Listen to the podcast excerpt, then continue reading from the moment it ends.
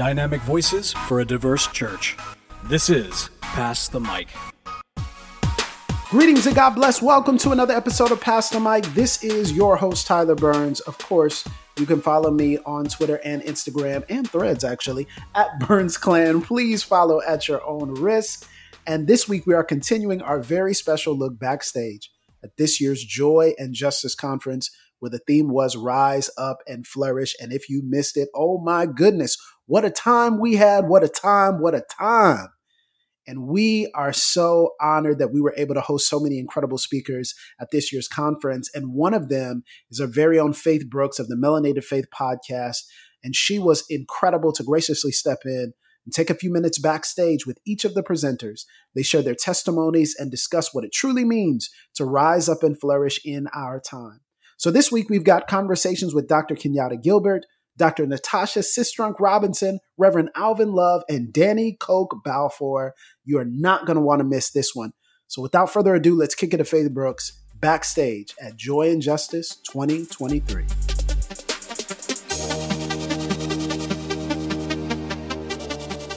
Hello, everyone. Welcome to the Pass the Mic podcast here at the Joy and Justice Conference. This is a special edition podcast, and it is powered by The Witness, a Black Christian collective. My name is Faith Brooks. I am your host, and I am here with a very special guest, Dr. Kenyeatta Gilbert, who is the Dean of the School of Divinity at Howard University. So, welcome. Thank you so much for being here. Thank you, Faith, for having me. It's a ple- it's a pleasure to be here. Well, I have a question for you. As okay. you know, this year our theme is to rise up and flourish. Yeah. When you hear that, what comes to mind for you? For me, it um, it is highly appropriate to theme this conference as such.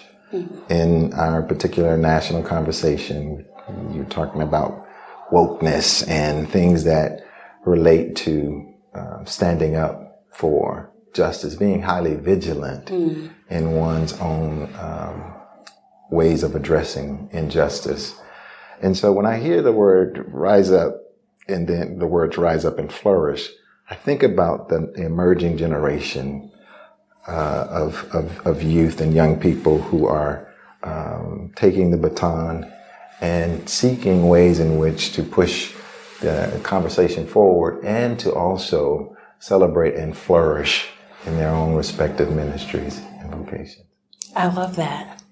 So, for you, mm-hmm. um, as you're talking about community, what do you think, like, or why do you think it is important for us as Black people and Black Christians to gather together? Well, it's important because uh, there's such a dilution of of our people in the the country itself. Mm. I mean, we are a diverse people, of course, you know, different shades of mm-hmm. blackness, different perspectives, different denominational traditions, different ways of knowing, uh, but also uh, there's something common about uh, one thinking about one's own heritage and um, uh, cultural traditions that that form and shape us. Mm-hmm. And so um, I do think it's important to to gather because in fellowship there is the opportunity to to shepherd, to coach, to uh, to build moments where joy can be established and um, and uh, engaged in uh, in ways in which uh, it's very difficult to do in societies where many of us, particularly those of us who have been privileged to attend universities that are historically white, mm-hmm. for example, might find themselves minoritized in those contexts. So it's always, I think, important uh, to gather with people who share uh, racial and cultural uh, uniqueness. Yeah. yeah it makes me I always feel like when I when I get to be with my people, I feel like it's a moment of like I see you, right? And um, I feel really seen in those spaces, yeah. and that's why I always think like it's so good for us to be able to gather together. Absolutely. When you think of your own life. when um, you think about your life, when you think about what you've been, you know, going through, what helps you to cultivate joy in your own life each yeah. day?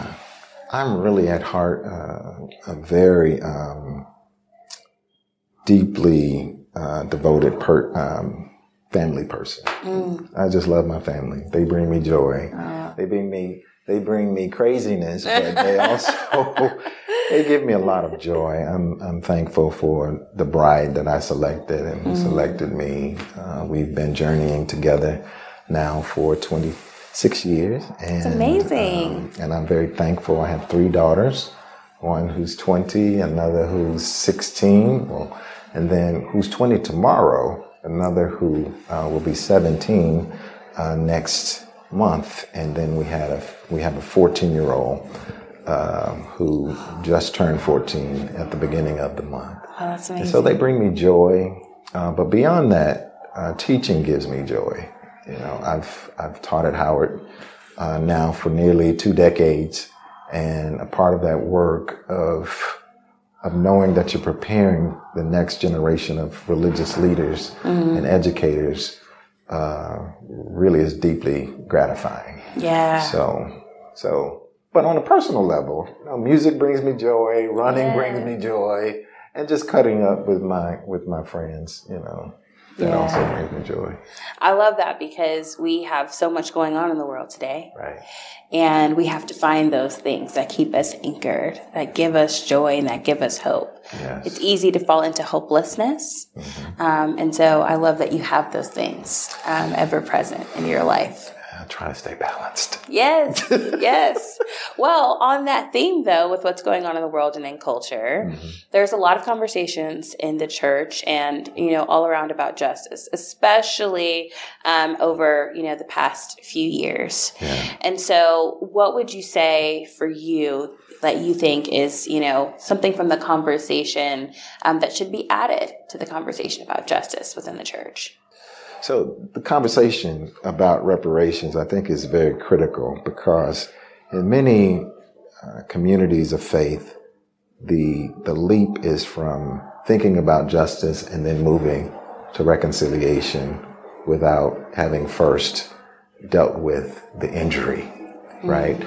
So if we stop at justice, then we short circuit the process that I think Jesus ultimately calls us to, which is reconciliation with God as well as our um, sister or brother. But um, but in a context where human beings have been um, violent and selfish and uh, self-centered and self-serving, um, someone gets exploited in that process. Mm-hmm. And when exploitation takes place, um, someone someone uh, wins and someone loses. Right. And so, in order to make more just the reality in which the human community um, um, um, is invited to participate, repair has to be done. Right. And I believe that those who have uh, advantages, privilege, mm. are the persons who are at most um, who are most responsible for making things right. Mm. And if you're historically benefited benefiting from um, wealth accrual, um, things that a capitalistic, hyper-capitalistic system provides um, you, and the heart has not turned toward more benevolent sharing right. and working toward justice, then something's wrong. Mm. And that's such a tough thing because in the United States, it's a very individualistic, very much so society. And so that communal sharing that you're talking about, mm-hmm. it's usually people are trying to find ways to hold on to what they have. Absolutely. Um, or even, you know, get more. you know, I'm not trying to give you anything. right, right, right. I'm going to hoard. Yes, yes right. exactly. So with that in mind, like, you know, as you like can assess the past three years mm-hmm. um, of life that that's happened for you and just within the country itself, mm-hmm. um, what are some lessons that um, you feel are just rise to the top for you? Yeah. So, um, in my judgment, I think we all have um, to participate in the public square. Mm-hmm. We, we, we, we must um, see church as coming together uh, to worship, but leaving to serve. Mm. And serve might look different. Serving may look different depending on um, your own uh, credentialing, your own experience, education. All of that looks may look you know different depending on the person. Right. But I think we as human beings are called to do more than um, than we're we're currently um, thinking that we're responsible for. We are accountable to one another, but we're also accountable to God. So in the last three years, you know, I've been really um, dismayed with the political scene, um, not just nationally, but globally. But just thinking about, you know, the older that I get and the reality that this is the world, when I move off the scene, this is the world my children will inherit. It, it really, it really um, depresses me in some ways. Um, and so I'm always looking for these pockets of hope because Yeah. I'm not a I'm not a, a person that will uh, uh, move into places of despair as if nothing can be changed. Um, I'm, I'm try to be a hopeful person, and then when I see those moments that can be celebrated, I try to do that. I love that. Yeah. I think that's what we all have to do. Have to. Honestly, I mm-hmm. think that's just the the state and the place that we're in. If we're going to be able to carry forward in the work that we do, Right. and carry forward, you know, with with any ounce of hope, you know, we we have to make those spaces. That's right. So one thing I want to know from you is the last thing I'm going to ask you um, is if and when we face opposition, Right. um, how would you encourage people to rise um, when opposition comes our way? Well, I would say don't go through life without anchoring yourself spiritually because life will throw at you things that you can't plan.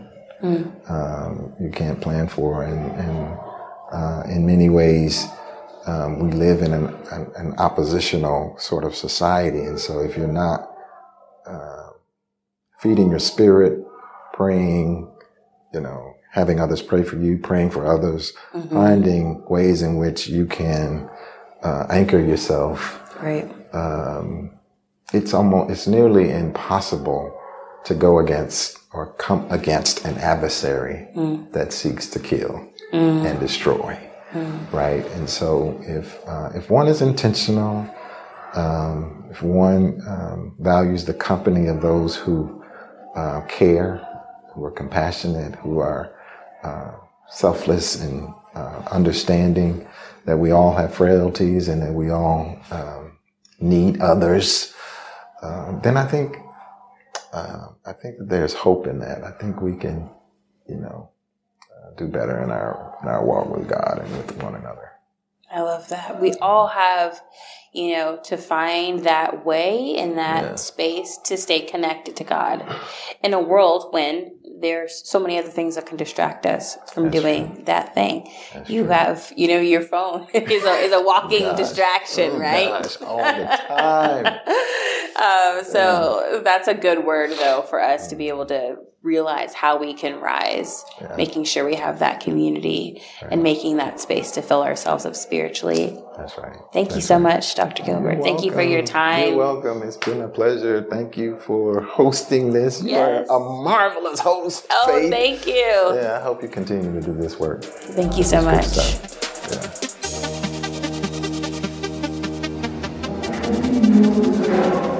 Hello, everyone. Welcome to a special edition of the Pass the Mic podcast at the Joy and Justice Conference, powered by The Witness, a Black Christian collective. I am your host, Faith Brooks, and I am here with my dear friend, Natasha Sistrunk Robinson, and she is amazing. And also, she's now Dr. Natasha. Oh, doc- Okay? Dr. Natasha. So um, I want to ask you. The theme this year of the conference is "Rise Up and Flourish." What would you say those words like mean to you? What stands out about that? Yeah, when I think about rise up and flourish, I think about I think about freedom. I think about liberation, but I also think about what God originally intended from us from the very beginning. So, you know, in the very beginning, we see God creating, and everything's beautiful and there's unity and there's oneness with God and with humankind. And God gives them responsibility to cultivate the earth and He gives, you know, plants for seeds and He says, you know, like cause these things to multiply.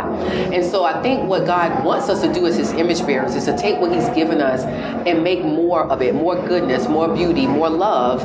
Um, and, and I think when we don't do that, it's a result of sin and the brokenness in the world. Yeah.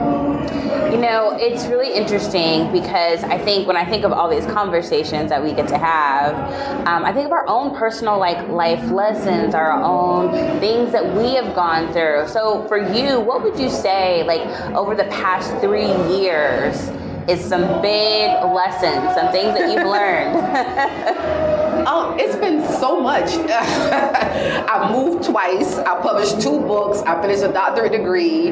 Um, I'm building a nonprofit, dealing with mostly black girls and young women, having a lot of conversations about mental health, spiritual warfare. Um, in addition to just dealing with my own grief, right? I've lost some significant people in the last couple years, and so um, there is a ton of lessons learned.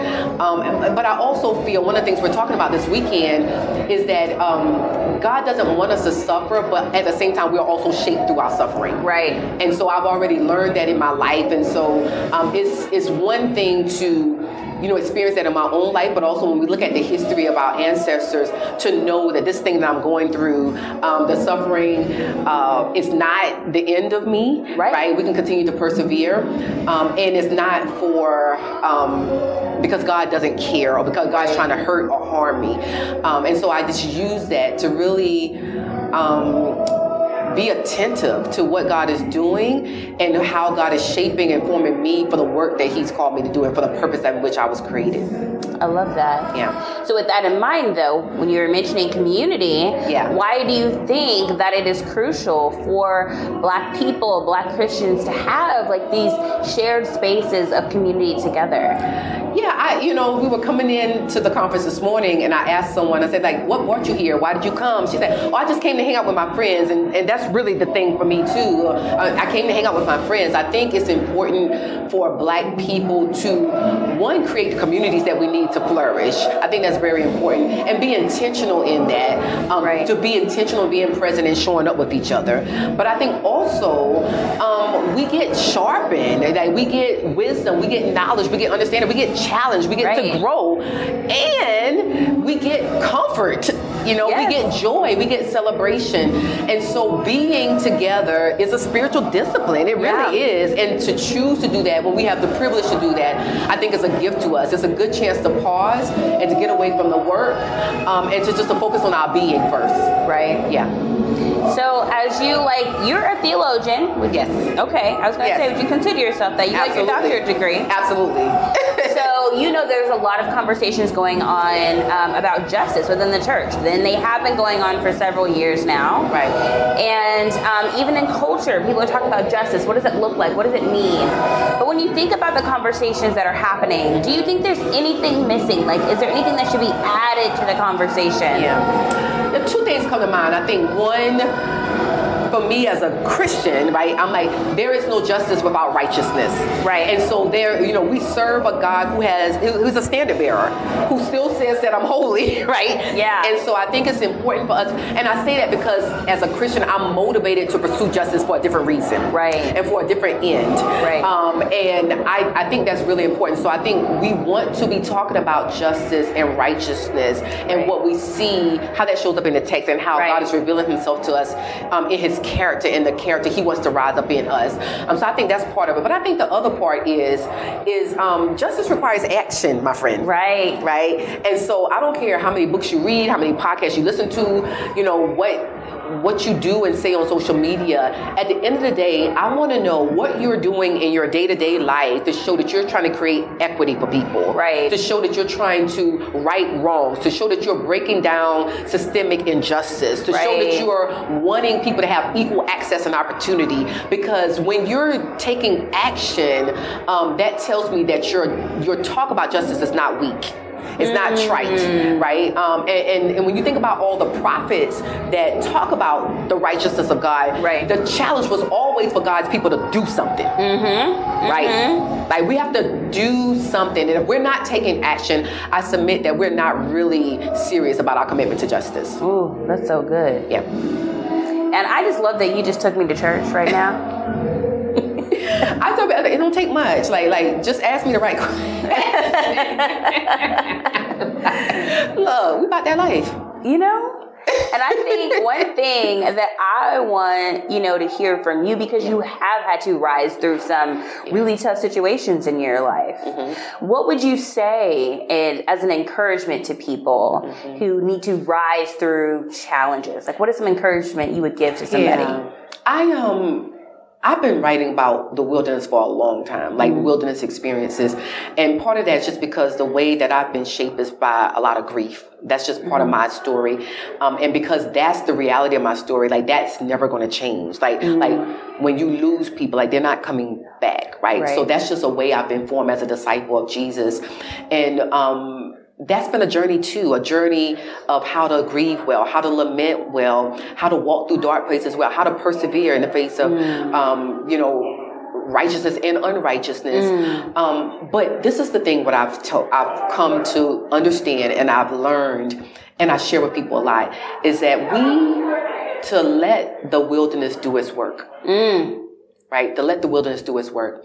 And so when we find that anyone who's called to lead in God's kingdom, when um, the ministry is taken off or shifting, there's oftentimes a desert or wilderness experience beforehand. Yeah, that's right. Right. So you know we see that with Jesus. We see that with David. We see that with Moses a lot of so so and what God is doing in that wilderness is he's he's refining us Mm. to prepare us for the thing ahead that we may not even know. So right. we don't know what we need for the fight ahead or for the journey ahead because we only know where we've been.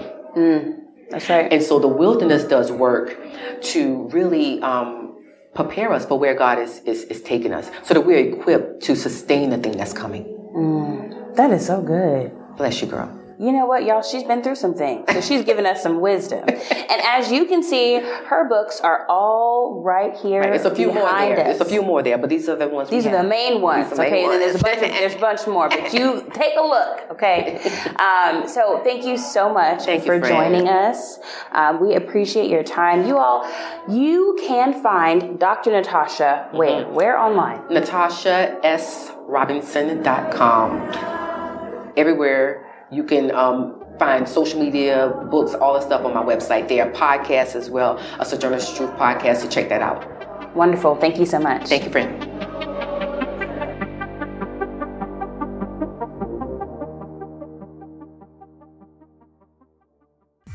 Hey, family, this is Tyler Burns, host of Pass the Mic, and I am so grateful to each one of you for listening and supporting the work that we do here at The Witness and on this podcast. And I want to encourage you if you have been blessed by anything we have said, if you have been encouraged, if you've shared the episode, thank you. But you can take your support a step further and you can support us on patreon.com, patreon.com slash pass the mic for just $1 an episode. That's it. So that's like $4 a month. That's one cup of coffee per month. That's super easy, super simple, and you can keep this work going. We're 10 years in and we want to do another 10 and we need your help. Patreon.com slash pass the mic. We appreciate those of you who are patrons and we appreciate those of you who are going to support.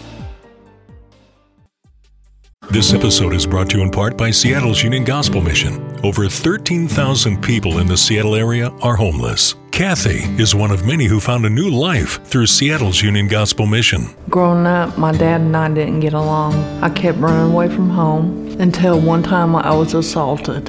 After that, I carried a lot of pain inside of me, and I was doing a lot of drugs. I became homeless. It's taken me almost 40 years to get the healing I needed, but all along, God was looking out for me. He led me to the mission, and the mission has helped me in all kinds of ways. I've learned how to set boundaries and say no. Now I'm looking forward to working for the mission. I want people to know there's hope out there. God can help you heal. and grace will lead me home. To hear more, volunteer, or donate, visit ugm.org.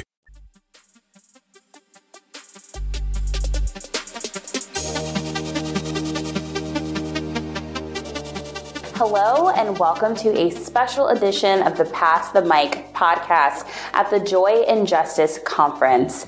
This is powered by The Witness, a Black Christian collective. I am your host, Faith Brooks, and I am here today with Reverend Alvin Love. Thank you so much for joining us. Thank you for having me. So, the theme of our conference this year is Rise Up and Flourish. Um, so, for you, what are some words that come to mind when you hear that and you think of rising up and flourishing? What what comes to the top for you? Well, I think the first one is is actually the un- overarching theme of all of this is joy. Mm-hmm. And uh, when you when you flourish, when you get when you're not satisfied with uh, lower living, low levels, then that it brings joy. It, it, it, just changes the perspective of a person. So um, I'm, I, I, love the way this conference is set up to talk about flourishing. Uh, you know, I'm a preacher, so I'm always looking to build sermon material. Yes. So you know when. Uh, you know when uh, Peter and, and John tells this guy to get up, take up your bed. You know, in the name of Jesus, the first thing he does, the Bible says, is he leaps. Mm-hmm you know, never walked in his life, but he leaps. That's joy. Mm. And then he runs into the church and worships. So yeah. so th- those are the first things I think that come into my mind. That you know, we have a community that so desperately needs joy. Mm. Uh, it needs to flourish and thrive. You know, not just get by, right? But thrive and uh, having a space where we can talk about how to do that it's just, it brings joy to my life. Yeah, mine too. and I, I wonder because um, because of you, we're actually hosting our conference at yes. your church, Lilydale yes. First Baptist Church. Yes. And so, um, can you tell us a little bit about why um, it was important to you um, to host, you know, the conference here? Why you were willing to open up the doors mm-hmm. and create this space of joy for Black folks? Well, I've I've been at this church nearly 40 years, but I've, I've been in community organizing for about 35 years. Mm-hmm.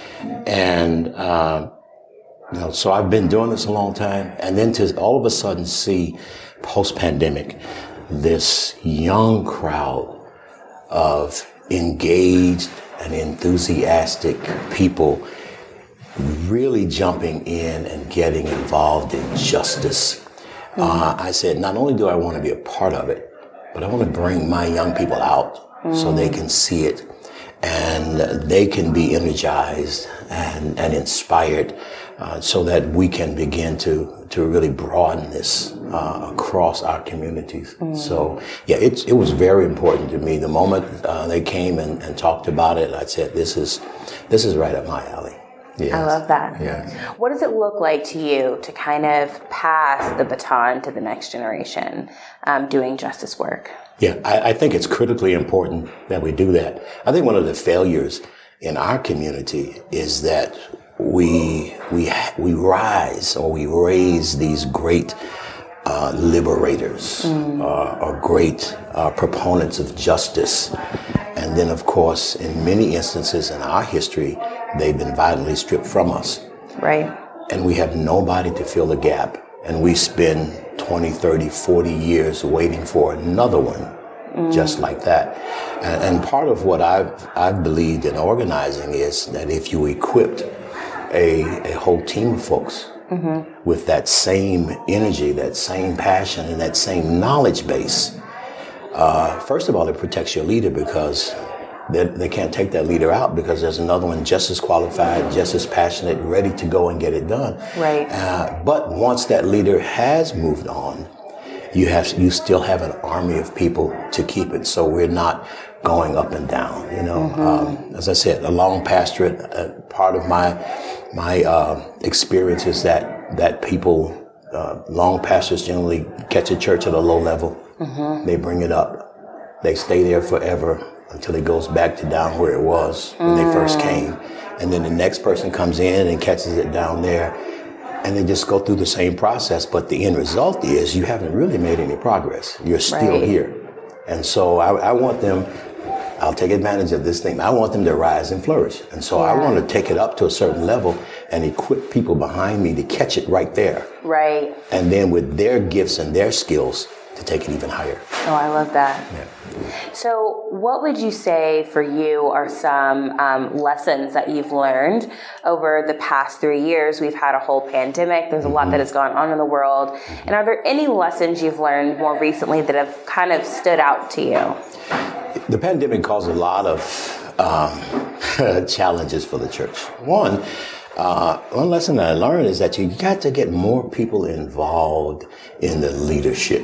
Th- And more people have to take ownership of the organization to, to keep it going.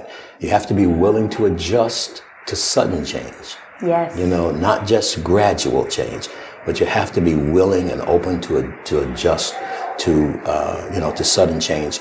Uh, I, our church was helped because we we actually bought this property uh, a year before the pandemic hit, and then had to try to develop it throughout the pandemic. Uh, and having an older congregation in the city, and then you know coming out here, that that need to change was almost thrust upon them. So, uh, you know, so it kind of helped that transition for us. So, so I've learned that you have to have people involved. Uh, the time for, you know, the one person show, the mm-hmm. pastor running it all and, and dictating it down from Mount Zion is not going to work in the mm. 21st century. It takes a, a broad stroke, broad base. Yeah. Yeah. And as you talk about being a, a pastor, a leader, and raising up leaders, mm-hmm. what would you say um, is a way that you find joy? How do you cultivate joy in your life in the midst of leading? Well, one of the things that gives me great joy and helps me to cultivate it is to pass those lessons on, mm. is to have uh, younger people shadow me and ask me questions all day long. Mm. And I can answer them and talk about it. And, and because it reminds me of the journey that God has brought me on mm. and the, the, the successes that he's allowed me to have in spite of me and my own failures. And so, uh, when I can have that and pass it on, and then also let that younger generation know that you know, you know, I did this, didn't work, don't try it. right? So it, it, you know, it's just being able to share that. You know, we're coming in this week, but I just, I've been all week. I've been in uh, Louisville, and, and I had a young pastor just got his church a week ago or a month ago. Shadowed me the whole week. Just walked around trying to see how do you how do you do this. Uh, how do we get engaged in this kind of community organizing and kind of development? And uh, and to see the smiles on on the faces of those who get it. You know you, you can you can tell it when that light bulb goes off. Yeah. and and that gives me joy. When i see that that light in their eyes you know and and i know all right they're going to do something with that uh, then i'm energized to keep going I really enjoy that. One thing as a young person myself, I really love and enjoy is sitting at the feet of my elders mm-hmm. because there's so much for me to learn mm-hmm. from people who have much more experience than I do and who have lived through some things. Mm-hmm. And so I'm sure over the years of pastoring and just living your life, you faced challenges. Oh, And so, um, what would you um, say to somebody? What encouragement um, could you give to someone who is trying to rise through some challenges and you know needs to get that extra oomph, that gusto to get through, you know, to the to the next you know phase?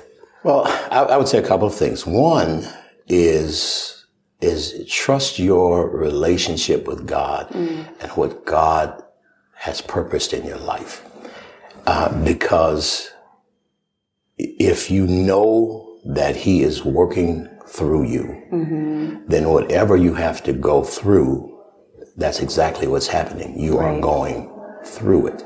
And it's not going to define you. It's going to make you stronger. Um, uh, there's a there's a psalm. Uh, I think it's Psalm 32. I may be wrong, but it's, but in that I think it's the fifth verse of it. It says, uh, "Weeping may endure for a night, but joy comes in the morning."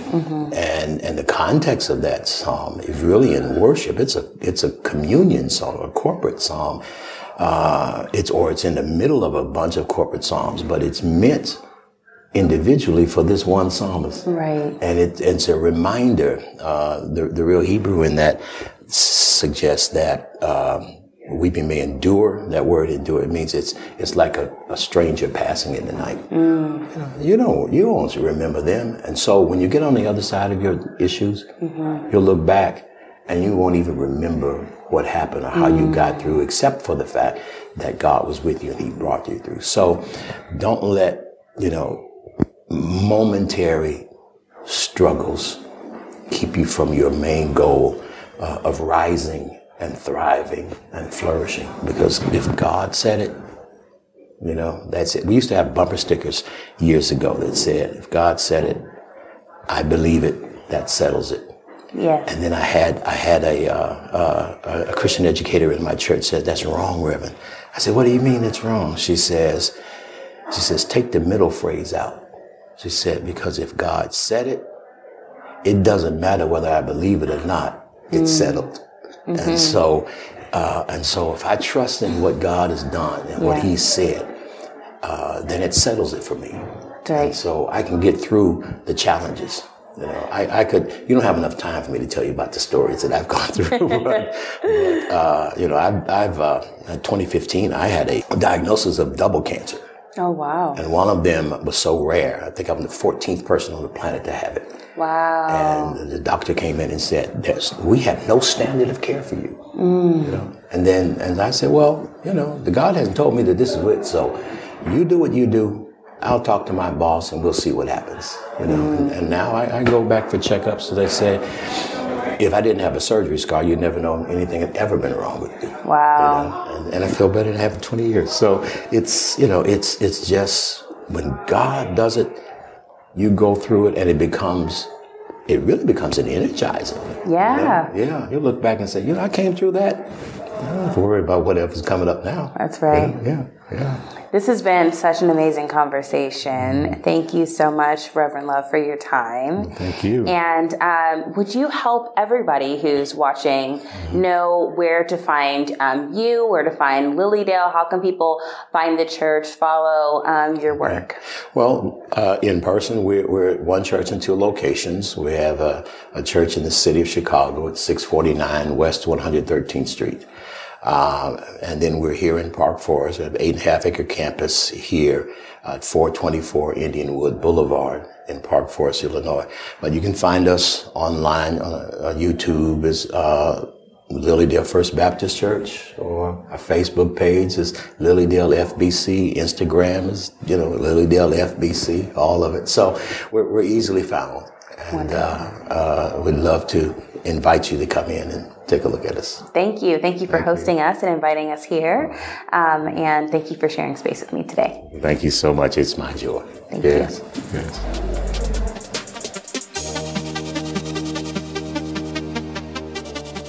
Hello, everyone. Welcome to a special edition of the Pass the Mic podcast at the Joy and Justice Conference.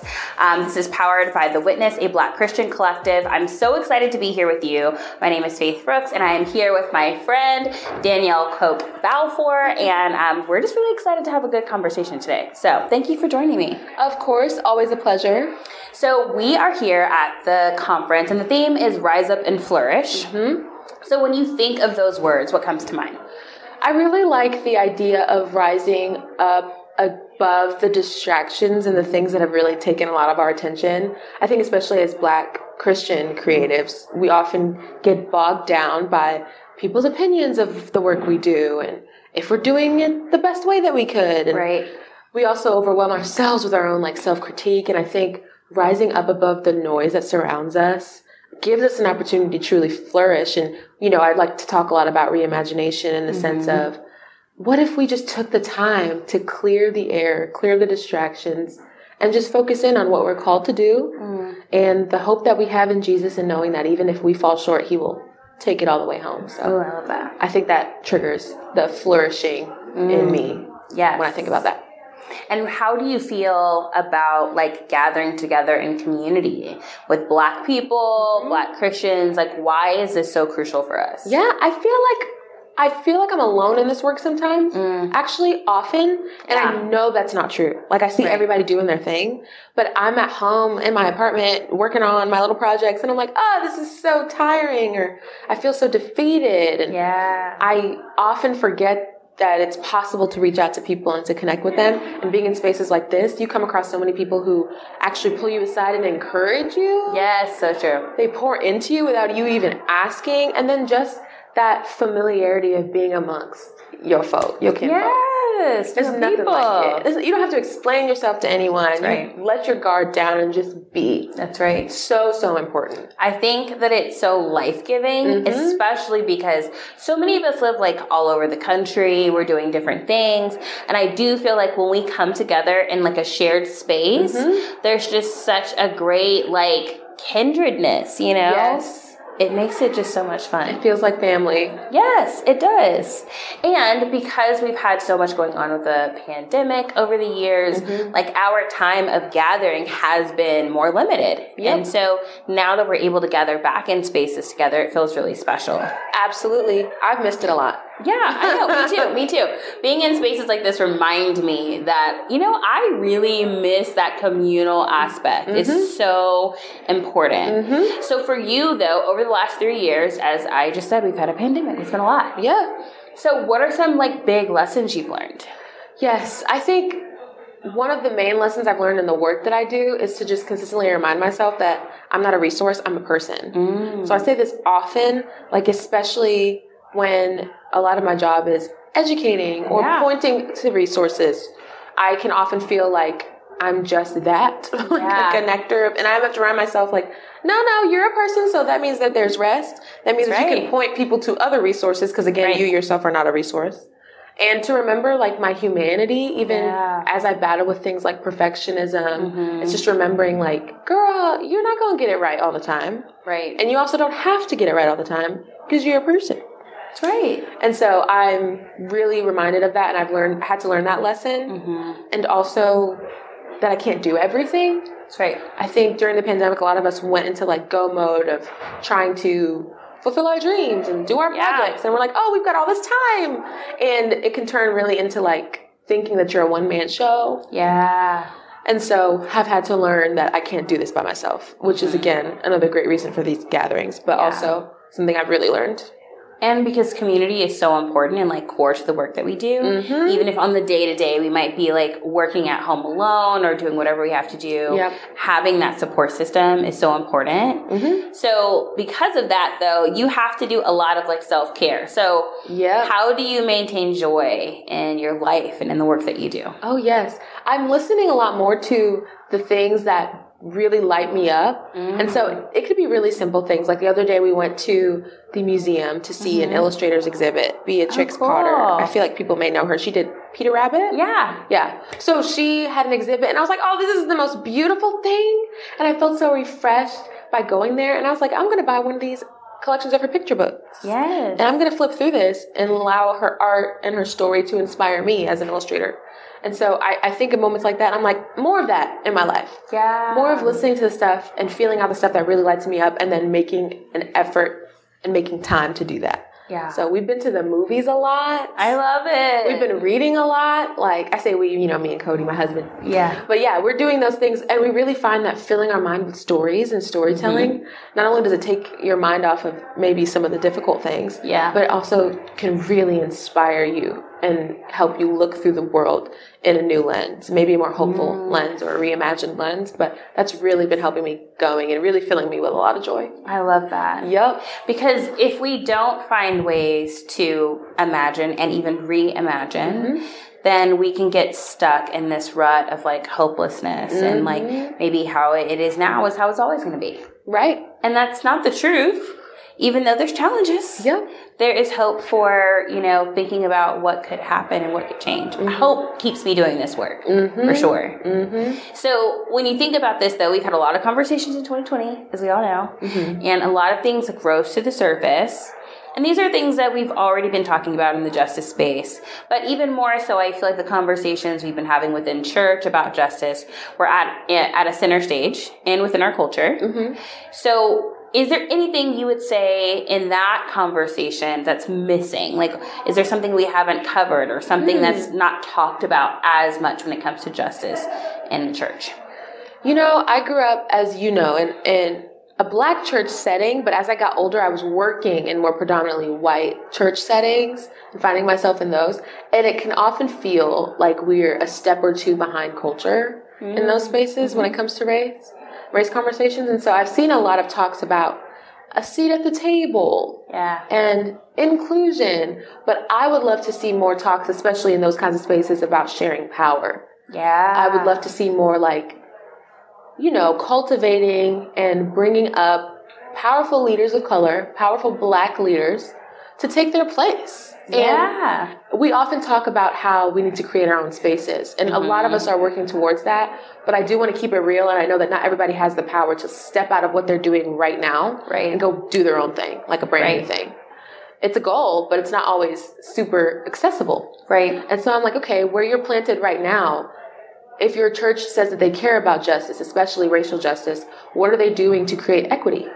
To disrupt the mm. systems of power currently established and saying, yeah, we're going to elevate these leaders, not just because of them being black or being people of color, Right. but also we're not going to act like it doesn't play a factor, Right. You know, Right. Both can be true, Right. Like they can be extremely talented, gifted people who deserve the role, and you could also be thinking it through and viewing this through an equitable lens. That's right. And so that's what I think I would love to see more of. Okay. And I think, to your point, Mm-hmm. there's really not a lot of people trying to say, like, they'll say, come sit at my table, Mm-hmm. but not come lead my table. Absolutely.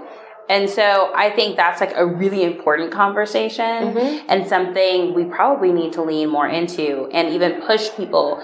Like if this is a part of your word, if you know your black square commitment, whatever, then are you going to actually Yeah. share power, like you're saying? Or are you going to like kind of stifle it, keep it to yourself and, you know, do symbolic acts of equity, right? Right. hmm But we're over the symbolism. Yes. We want actual action. Absolutely. Those symbolic acts had their time, but we're now seeing that there isn't a lot of fruit behind it right. for a lot of people. And so what's next? That's right. What actions are we taking to actually really do this thing? So then, in your opinion, as we think about what's next, what does it look like for Black people to truly flourish in this world? Oh, yes. Speaking for myself, I think really owning who I am in my fullness mm. as a black woman who doesn't necessarily always fit the stereotypical black woman box mm-hmm. as some may view. Like I I love art, I love different kinds of aesthetics that aren't super common for some people. I like super creative things and you know, and some people may look at me and be like you're not stereotypical picture of a black woman and it's like wow, that mm-hmm. doesn't that doesn't exist. It's a stereotype, as you said. And so I feel like I want more black people living into the fullness of who they are. Right. Like I want you to be passionate about anime and watch all your anime shows. Like I want you reading your graphic novels. I want you wearing and wearing your fun clothes and Yeah. coloring your hair and Yeah. like lean into the fullness of who you are and not think that it takes away from your blackness. Uh-huh. Your blackness and your individual individuality go hand in hand. Like you don't have So to true. sacrifice one for the other. Yeah. And so I think that freedom of expression and creativity is really liberating Yes. and can unlock a whole new level of joy in the work that we do That's because we're bringing all of ourselves to the table. I love that. So I love that. Yeah. My friend Amena Brown Owen says, You can't tell a black girl how to black girl. You really can't. You can't. And so I love what you're saying because you do show up as your full self. Mm-hmm. I love that you have like so much color in your wardrobe and color in everything that you do. Uh-huh. I feel like it's such a beautiful reflection of who you are on the inside and it just like reflects outward, right? I love that. And so I just think that like how much more freedom will we all have if we felt um, just that sense of like I'm confident enough Yeah. to show up as my full self. Yeah. Um, no matter what people think about me. And none of this takes away from my blackness. Because I am just who I am. Period. There's, no, there's nothing else there's nothing else we're adding to that sentence. Exactly. I am who I am and that is Yep. just enough. And it's valid. and right. you can come into a black space like this and feel fully accepted for who you right. are because we family. That's right. Do what you do. So, is there any person that has like really influenced your journey, um, and uh, in terms of like flourishing, living as your full self? Like, is there any person who's been really key and you like taking that in and being able to live that out? Hmm. Okay, I'm gonna be, uh, you know, cliche and definitely say my mom. Yes. She definitely has encouraged me over the years to not shrink for anyone. I love that. I feel like I often start to. I look around, even at this conference, at this lineup, wild. So good, girl. And I'm over here like, me, Danny, yeah. on this lineup, that's less wild. But it's like, you're not here because we want you to try to emulate anyone else on this list. That's right. You're here to be you and to be your full self. And so my mom always reminds me of that. Um, Tyler Burns, Pass the Mic, That's right. very encouraging in my journey. Yes. And also Dr. Christina Edmondson, she's been mentoring me. I mentioned her in my talk. She's here too. And then historically, like Dr. King, I am so obsessed with his Yes. work. Like it's I read everything. I read all of it. And I feel really empowered to embody this journey of justice and not just talk about it, but really be about it mm-hmm. and find ways to even in Nashville get on the ground and get involved in a lot of these movements that are going on. And we don't always have to initiate something. Sometimes we just need to join forces with That's people who right. are already who are already doing the thing. I love that. So those are a few off the dome. Those are some really great people and i think that's one of the parts of what we're talking about which is having community and i feel like community and flourishing go hand in hand mm-hmm. and just your life and your work is truly a reflection of that mm. because you're also putting the work back into people's hands by saying listen you can read my work you can see what i'm doing but also go back and Yeah. do something with your community and with your people Absolutely. And that's where you find the most fulfillment, I think. yeah Because it's one what it's one thing to just be talking about this stuff online. Very important to be talking about this stuff online. But once you're in the weeds, it's Yes. like, oh, this really is a problem. Like, oh, the healthcare system really needs to be. Oh man, you know, Yeah. you start to really feel this in your body, and I want that for more people who care. Yes. Thank you so much for your time, Danny. Thank you for joining me and for sharing your heart with all of us. We've learned so much from you, and I appreciate you. Thank you so much, Faith. Always a pleasure. You're my favorite.